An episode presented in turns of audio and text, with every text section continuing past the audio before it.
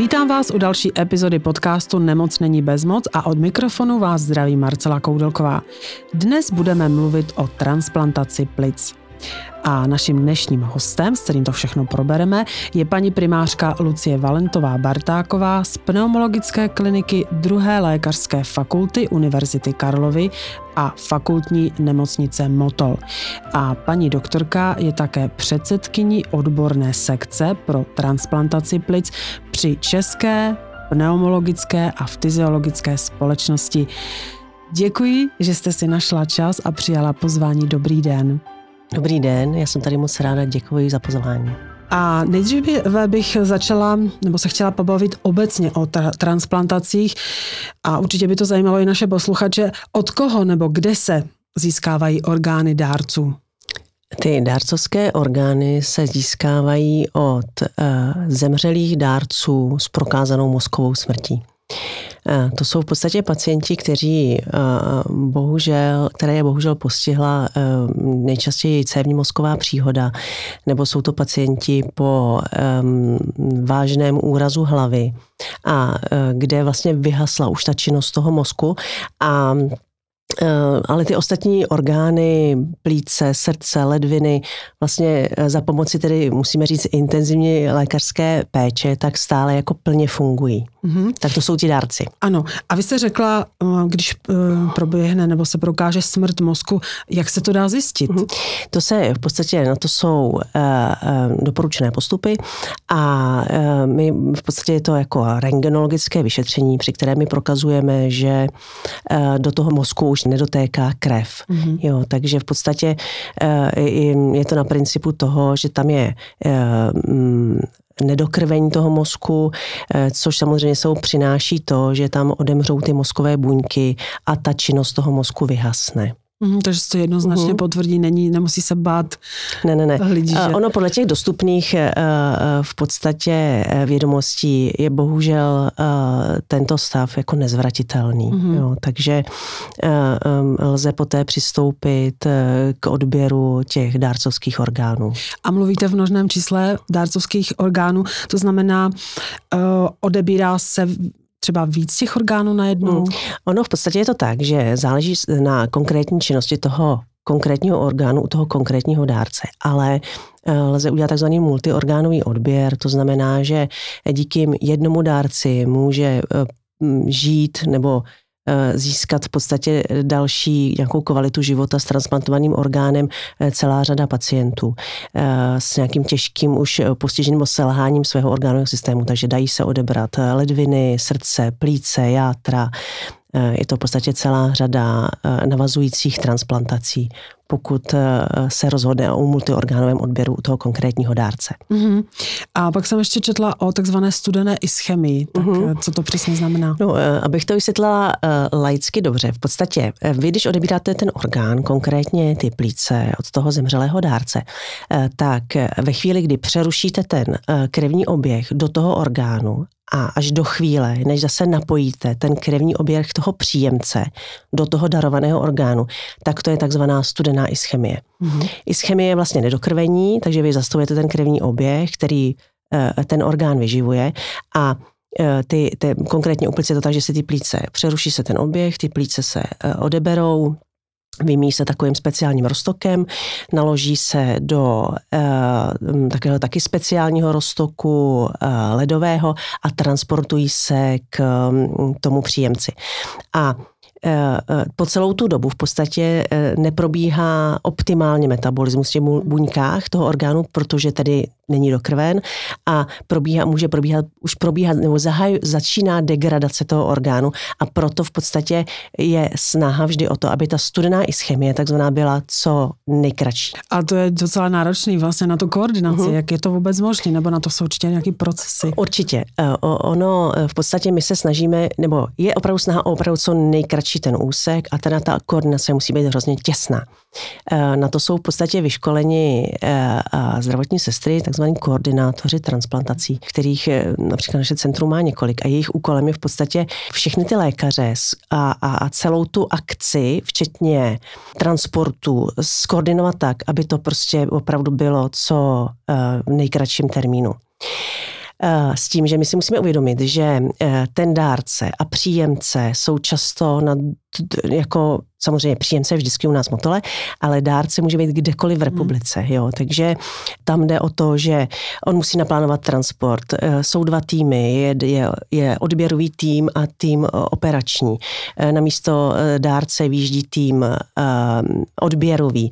A celá ta koordinace prostě probíhá tak, že ve chvíli, kdy že třeba ten příjemce již je připravován na sále k transplantaci a teprve orgán přijíždí do, té, eh, do toho transplantačního centra. Mm-hmm, protože u těch plic jsem četla, že je ten čas, kdy se musí vložit mm-hmm. nebo použít do těch osmi hodin. Ano, je to, a to je fakt krátká doba. Ano, ty, ty plíce jsou jako v podstatě eh, hodně náchylné na, na, eh, na, tu, na ten čas té studené ischemie. Ta doba těch osmi hodin eh, se hovoří, že je taková jako v podstatě hraniční. Musím říct, že mi to samozřejmě v rámci České republiky se to dá stihnout za mnohem kratší dobu, mm-hmm. což je určitě skvělý. Mm, někdy samozřejmě, pokud ten dárce některé vzdálené nemocnici, například, když budeme hovořit něco jiného, je dojet si pro plíce do Plzně, něco jiného jiného je dojet si samozřejmě do Ostravy. Mm-hmm. Často ten, ten odběrový tým eh, eh, létá mm-hmm. vrtulníkem. V podstatě od té doby, co naše transplantační centrum se stalo i, nebo poskytuje, nebo zajišťuje transplantace plic pro Slovenskou republiku, tak dokonce letá na Slovensko mm-hmm. proudovým letadlem pro dárcovské plíce, které nám poskytuje vlastně slovenská strana. Mm-hmm. Takže tady jako z toho si můžete představit, jak prostě někdy jako parou složitá eh, situace to je, ale musím říct, že um, naši koordinátoři a koordinátorky to zvládají úplně fantasticky. A to je obrovské množství lidí. Jo, a je to obrovská zodpovědnost. Tak, přesně, mm. tak to, to je jako hezky, že to takhle pěkně funguje. Mm. A kolik je u nás v České republice nebo vůbec těch center pro transplantaci plic? No, je to tak, že v České republice je jenom jedno centrum pro transplantaci plic mm. a to teda ve fakultní nemocnici Motole Mm. A e, my e, teda zajišťujeme potřeby e, České republiky a nově od roku 18 nebo 19 zajišťujeme i transplantaci plic pro pacienty ze Slovenské republiky. Slovenská republika nemá svůj transplantační program a samozřejmě je to, je to partnerství, které spočívá i v tom, že my získáváme Eh, dárcovské orgány ze Slovenské republiky, případně hmm. i pro naše pacienty. A vlastně dokončím takovou tu možná uh-huh. i, i část, by zajímalo by mě, kolik se dělá těch transplantací, teda československých, teda v tuto uh-huh. chvíli ročně. Um, no, uh, ten uh, počet se neustále navyšuje. Eh, my v podstatě, eh, já si pamatuju, eh, když jsem vstupovala do toho programu, ten program tedy je funkční od roku 1997. První pacient byl transplantován dva dny před štědrým dnem toho mm. roku a byl to pacient s fibrózou a přežíval potom, myslím, že téměř 6 let, jako, tak, jako na první transplantaci určitě velice dobrý výsledek. A e, tak to jsme jich, potom jsme jich, potom samozřejmě vstoupily ty počty, dělal se dlouhodobě kolem deseti, pak kolem 20, když já jsem do toho programu vstupovala a teď v podstatě e, už dva roky po sobě jsme překročili hranici 50 transplantací plic a teď máme takový milník, e, kdy 23. ledna, teď jsme provedli šestistou transplantaci plic za uh, vlastně dobu trvání toho programu. Mm-hmm, tak Takže je, máme výročí takové. To je hezký výkon, blahopřeji. Já moc děkuju. A asi se ví, kolik stojí transplantace plic, je taková uh, otázka. Teď, teď je, jestli se ptáte na úsilí týmu, anebo na finanční prostředky. No, tak, tak jako když se řekne transplantace plic, jestli to je řádově v milionech nebo v Ta pojišťovna hradí něco kolem dvou milionů mm. za transplantaci plic. Mm. A to úsilí týmu a, a, um, je, já bych řekla, jako velké. Já si myslím, že určitě ano. A jak říkáme, dneska je téma transplantace plic mm-hmm. a když už vlastně se řekne transplantace plic, ke komu je mm-hmm. indikovaná? Rozumím. Pro koho? V podstatě um, Obecně lze říct, když to řeknu jako odborně, že transplantace plic je určena pro pacienty s pokročilým parenchymovým a vaskulárním plicním onemocněním, kteří před sebou mají zhruba, když to řeknu hrubě, asi tak dva roky života díky pokročilosti toho plicního onemocnění, které nadále se prostě zhoršuje. Eh, jsou to nemocní, eh, co se týče diagnóz, tak jsou to nemocní eh, s plicní fibrózou, s chronickou obstrukční plicní nemocí, s plicní arteriální hypertenzní, což je vaskulární plicní onemocnění. To jsou takové jako majoritní prostě diagnózy, které my transplantujeme. Pak je jich celá řada raditních, lymfangio, leomyomatóza, eh, cystická fibróza, ale tito pacienti jsou konkrétně trošku na ústupu což je super, eh, protože eh, dostávají eh, novou modulátorovou léčbu, která zlepšuje tu jejich prognózu a vůbec tu kvalitu života. Tak to jsme rádi, že to vždycky byly mm. takový vlastně mladí, dospělí. Tak to... A vlastně o těchto těch diagnozách, jak říkáte, jsou kandidáti na transplantaci, uh-huh. jsme se bavili v těch našich epizodách, kde jsme probírali vyšetření plic a plicní diagnozy. A to jsou jako docela ne ojedinělé diagnózy, takže to opravdu se mít asi jako na, na pozoru, když mi řeknou, že mám asi chopn, tak ať co určitě, by člověk zamyslet určitě, a dělat nějakou no, Určitě, tam je, tam je hr, jako hrozně důležitá ta tíže toho onemocnění, protože aby jsme zvažovali transplantaci, tak by měla být vyčerpaná veškerá konzervativní léčba, kterou jsme mohli eh, použít v léčbě toho konkrétního pacienta. A eh, eh, pokud je vyčerpaná a to onemocnění dál progreduje a ten pacient má velice špatnou kvalitu života a předpokládané jako krátké přežití, tak to je ta chvíle, kdy bychom měli začít uvažovat o transplantaci plic. Protože ta metoda má svoje rizika, nepochybně, a samozřejmě vždycky je lepší žít jako s vlastními plícemi, pokud to jde a stojí to za to. Mm-hmm. Uh-huh. A vy jste řekla kvalita života. Uh-huh. Jak jako bychom ji definovali uh-huh. právě?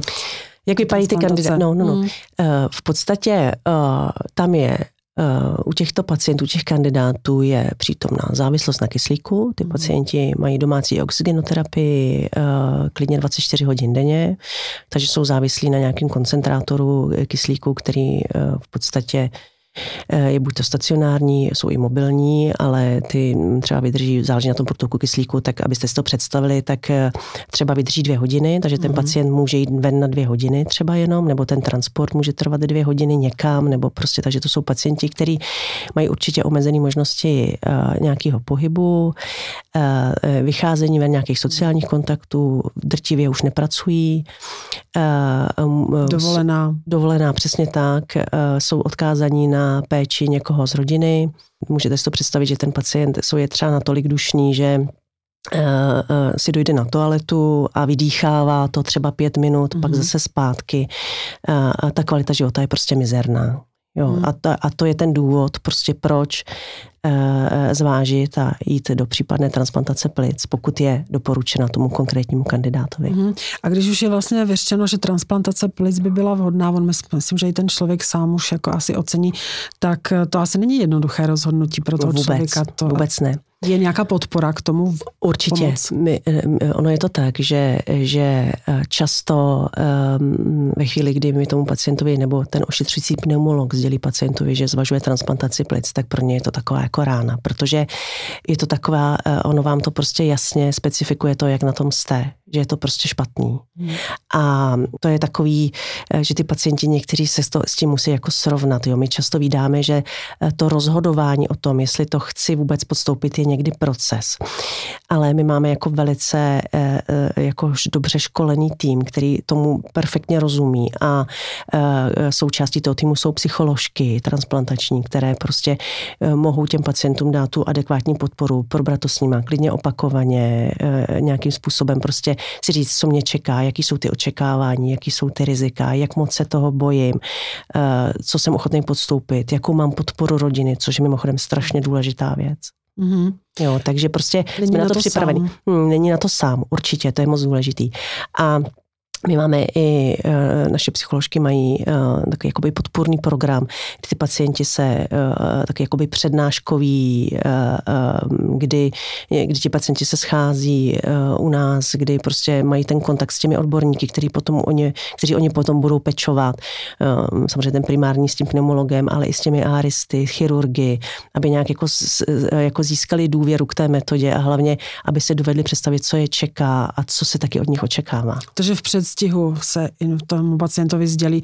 Protože tam se mě nabízí ty dvě části. Jedna je, že se řekne, um, uvažujeme o transplantaci plic, tak jako první šok a pak když už ano, uh-huh. a teď to, ta, ta doba toho čekání, to, to uh-huh. bych se chtěla pověnovat, ale Rozumím. že jsou ty dva momenty, které on podle mě potřebuje hodně pomoci. Určitě, my mu to sdělíme, nějakým způsobem s tím pracujeme, jsou pacienti, eh, ono samozřejmě strašně záleží, eh, jaký ten pacient eh, má, jakou má povahu. Jo? Mm-hmm. Jsou pacienti, kteří řeknou, já do toho okamžitě jdu, protože je mi prostě hrozně zle a já takhle žít nechci a vím, že už mi zbývá krátká doba a chci to se pokusit nějak zvrátit, ten svůj špatný osud, který mi byl bohužel, bohužel přidělen. A pak jsou pacienti, kteří váhají, kteří prostě samozřejmě mají třeba větší strach z té metody, nebo tak s těmi pracujeme. A Eh, ve chvíli, ten pacient je rozhodnut a my si myslíme, že je to správné načasování, eh, tak eh, že už je tu transplantaci v podstatě potřebuje a je natolik tedy špatný, že ji potřebuje, ale je natolik ještě dobrý, aby ji zvládl, protože samozřejmě je to jako náročný výkon, tak ty pacienty nejdříve musíme vyšetřit podrobně, protože nás zajímá jako celá řada věcí. My eh, například uh, hodnotíme, jaká je funkce ledvin, které po transplantaci mohou být víc zatížené díky medikaci. Uh, zjišťujeme, jestli tam není přítomno nějaké uh, interní skryté onemocnění, o kterém dosud nikdo neví, které by to mohlo případně komplikovat tu transplantaci nebo ten potransplantační průběh a podobně. Takže my je vyšetříme za vlastně hospitalizace, plus nějaké eh, ty vyšetření provádíme ambulantně. A potom dojde k tomu, že my s, tady s těmito mm, výsledky dokážeme tomu pacientovi říct, eh, jaké jsou ty jeho vyhlídky, třeba jak dlouho bude čekat na vhodný orgán, protože to jsme schopni nějakým způsobem jako hrubě odhadnout, a jaká jsou konkrétní rizika pro toho konkrétního člověka, co se může dít v tom peritransplantačním období, eh, jaký může mít komplikace, kde vidíme třeba eh, naopak prostě nějaký pozitiva mm. a tak dále. Jo. A s tím samozřejmě, pokud ten pacient souhlasí a všichni se shodneme na tom, že je to správná indikace, tak pacient zařazujeme na čekací listinu k transplantaci plic, kde právě už čeká na ten vhodný orgán. Mm. Takže než dojde než se dostane na tu čekací listinu, tak proběhne opravdu komplexní vyšetření, ano kde se opravdu potvrdí, že je vhodný, ano. že tam není nějaký riziko, nedat nějakou naději, že ano, a pak ve finále se zjistí, tam třeba má nějakou skrytou, ano. skrytou nemocnění vážné. Může se to stát, stává se nám to. Mm-hmm, jo, že mm-hmm. prostě uh, objevíme nějaké hematologické onemocnění, bohužel někdy prostě nádor, prostě um, stává se to. Mm-hmm. A teď už je na čekací listině. Kdo mm-hmm. ho tam zařazuje na tu čekací listinu? V podstatě ho zařazuje celý tým. Musí to být uh, uh, konsenzus celého týmu. Eh, kde eh, my máme, tomu říkáme vlastně schůzky týmu, pro ty pacienty tomu říkáme jako komise, ale to není jako, nechceme, aby to působilo nějak, že tam jako komisně jednáme, prostě je to opravdu jako celkem jako praktická rozprava nad tím konkrétním pacientem, nad tou dokumentací, právě nad těmi riziky.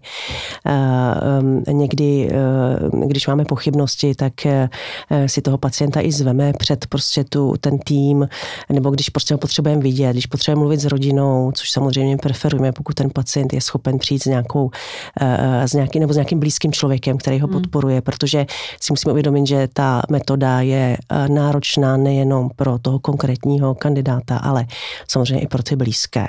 A aby měli nějakou představu, co se bude dít a co jsme my schopní prostě Eh, mu poskytnout a, a hlavně by měl tu podporu. Mm, no, takže. Vidět, že... A na základě tady toho, toho konsenzu, tak uh, pacient zařazujeme právě na tu čekací listinu. Mm-hmm. A kolik lidí je na čekací listině v České To se mění, mění. To se mění, protože samozřejmě některé odtransplantujeme, některé eh, tam mm, vždycky jako nové zařazujeme, někteří bohužel na čekací listině mohou zemřít, i to se nám stává, a, eh, ale jako to, to hrubé číslo je tak kolem 60 pacientů, mm. tak jako trvalé na čekací listině, samozřejmě plus minus se to pohybuje nějakých jednotkách další. Já si umím představit, že samozřejmě tam je spousta faktorů, uh-huh. že ne každý, tam to plíce je vhodný pro každýho, ale ta doba čekací je jak dlouhá? Asi v průměru. Hrubě individuální. Tak, hezký odpověď. A co jsou ty hlavní takový, uh-huh. abyste popsala um, ty faktory na to, co se všechno sleduje, jestli ta zrovna konkrétní plíce je vhodná, hmm. tam jsou ty krevní tak skupiny. My, a... Ano, my, my uh, určitě ctíme schodu ve krevní, v krevní skupině a ve velikosti plic. Ono v podstatě tohle eh, vám stačí k tomu, abyste tu transplantaci provedla, protože uh, krevní skupina, to je jasný, tam musí prostě eh, eh, eh, to spolu jako pasovat a potom ta velikost plic, vy tam v podstatě hm, technicky ty plíce musíte jako vložit tak, aby se tam jako přiměřeně akorát vešly. Nemůžou být příliš velké, abyste je tam stlačila a nemůže být příliš malé, protože by nevyplnili tu pleurální prostě dutinu a mohlo by to přinášet komplikace. Takže my víme, že prostě uh, jsou pacienti, kteří budou čekat kratší dobu na čekací listině, což většinou jsou jako velcí pacienti, já chtěla jsem říct velcí muži, ale i žena může být samozřejmě velká, takže jako vysok, vysocí pacienti, kteří mají velké ty pleurální dutiny a třeba krevní skupina A určitě krevní skupina AB taky, to jsou prostě pacienti, který, eh, kteří můžou být transplantováni, jako i se nám to stalo druhý den po zařazení na čekací listinu, jo? nebo ta čekací, dosti, eh, čekací doba je v rámci jako týdnu. No a pak jsou pacienti, kteří mají ty parametry pro tu transplantabilitu trošku horší, nebo proto, aby se dočkali brzo svého vhodného dárce. A eh, to jsou menší pacienti, kteří mají malé pleurální dutiny a třeba z krevní skupinu nula. Takže já vím, že třeba já, já samozřejmě jako naš, nebo naštěstí, zatím musím zaklepat, nemám, mám zdravé plíce, doufám, že mi to vydrží, ale já jsem malá žena, mám krevní skupinu nula a vím, že bych čekala dlouho. Mm-hmm. Velice pravděpodobně, pokud by jsem měla onemocnění plic. Takže, eh, takže to je vždycky nutné vzít v tu úvahu, kdy toho pacienta eh, zařazujeme a eh, taky podle toho víme, jak moc to prostě potom spěchá, jo, nebo jak, jak brzo toho pacienta máme zařadit. Protože když přijde malá žena nula, tak já vím, že na tu čekací listinu ji musím dát dřív, mm-hmm. než později, protože později, když tam dám nebo zařadím, tak ona se nedočká té transplantace. Někdy ta čekací doba může být třeba rok, dva roky. Mm-hmm. A co se děje v po celou tu dobu. To, umím si představit, že teď, eh, že to není jenom tak, jako že eh, vy zavoláte a já přijedu. My se vždycky snažíme ty pacienty jako nějak nestresovat nějakým jako úplně zásadním změnama jako životního stylu, který, do, jak, jak žili dosud do toho mm. zařazení. Takže oni jako žijí v podstatě jako uh, uh, do té doby, než bude zařazení na čekací listinu, ale chodí na pravidelné kontroly, eh, záleží na tom, jak rychle se horší, tak jednou za 6 až 8 týdnů, nebo i za 3 měsíce, když jsou eh, stabilní nebo mají onemocnění, které je relativně stabilní. A e, my sledujeme prostě na, vždycky na každé ty kontroly, e, jak, e, jak se horší funkčně ty plíce, jak ten pacient, co všechno zvládá, nezvládá, jako myslím fyzicky, jaký je ten rehabilitační potenciál, který je strašně důležitý pro tu následnou péči po transplantaci. Jestli se neděje něco nového, co prostě by byla novinka, která by ze zdravotního hlediska, kterou je potřeba řešit. Takže ty pacienti musí hlásit ty změny zdravotního stavu. Samozřejmě my vždycky říkáme, je to takový, jako co, hlašte to, co by vás, jako co vás zavede k lékaři. Jo, protože to je třeba kandidát nebo, dá, nebo ten příjemce je třeba, já nevím, z Českých Budějovic, tak eh, pokud má, dostane nějaký virový respirační mm. infekt, tak stačí, nemusí k nám přijet, stačí, když to nahlásí a řekne, mám teď teploty, paní doktorka mě vyšetřila, vypadá to tak a tak, eh, myslím si, a, tak, a pak zase zavolá, už jsem dobrý a my vlastně po tu dobu, kdy třeba ty pacienti jsou nemocní, uh, prodělávají nějaké infekty nebo něco, tak v, samozřejmě v tu dobu my nemůžeme transplantovat. Takže eh, v tu dobu oni pozastavujeme tu jejich aktivitu na čekací listě a pak ji opět obnovujeme. A myslím, že to se psalo, že i v rámci třeba dovolené, že můžou klidně odjet na dovolenou. Můžou, můžou ale musí, jako my jim to v tom nějak nebráníme. Eh, je to určitě, chápeme, že prostě eh, taková dovolená, pokud jsou schopni třeba i vědět do zahraničí, že může jim udělat dobře, mm-hmm. jo, po té psychické stránce. A eh, jenom je důležité si uvědomit, že třeba nevím, z Řecka je asi jako nebudem transplantovat k transplantaci. Mm-hmm. to, to si myslím, že už by byl jako hodně velký oříšek. Mm-hmm. Takže tam pravidelné kontroly, uh-huh. vyšetřuje se v, v rámci ty čekací doby, protože fakt je dlouhá, třeba to si, kdyby, když rok, tak přece nebudu čekat na židli. No ne, ne, určitě ne, to je jako... Jste v kontaktu. Ano, uh-huh. a mhm. potřebujeme, aby ty pacienti zůstali aktivní, jo, protože aby pořád se hýbali, pokud to jde na té, na té kyslíkové léčbě, aby cvičili, jezdili třeba na ortopedu, aby si, co to jde, v rámci toho jejich onemocnění udržovali kondici, protože máme tu zkušenost, že na tom saláme ten chleba. Prostě potom, mm. jak oni zvládnou ten výkon. Paní doktorko, moc děkuji za zajímavé povídání. Probrali jsme všechno až do toho okamžiku, kdy už přijde ten den D a pacientovi zavoláte, že má přijít na tu transplantaci. A to bych se nechala na příště, takže teď bych vám moc poděkovala, že jste přišla a do příště nashledanou. Já také děkuji a nashledanou. A s vámi posluchači se loučím a připomínám, že všechny dosavadní epizody podcastu najdete na webových stránkách nemocnenibezmoc.cz a od mikrofonu se loučí Marcela, mějte klidné dny a nezapomínejte, že nemoc není bezmoc.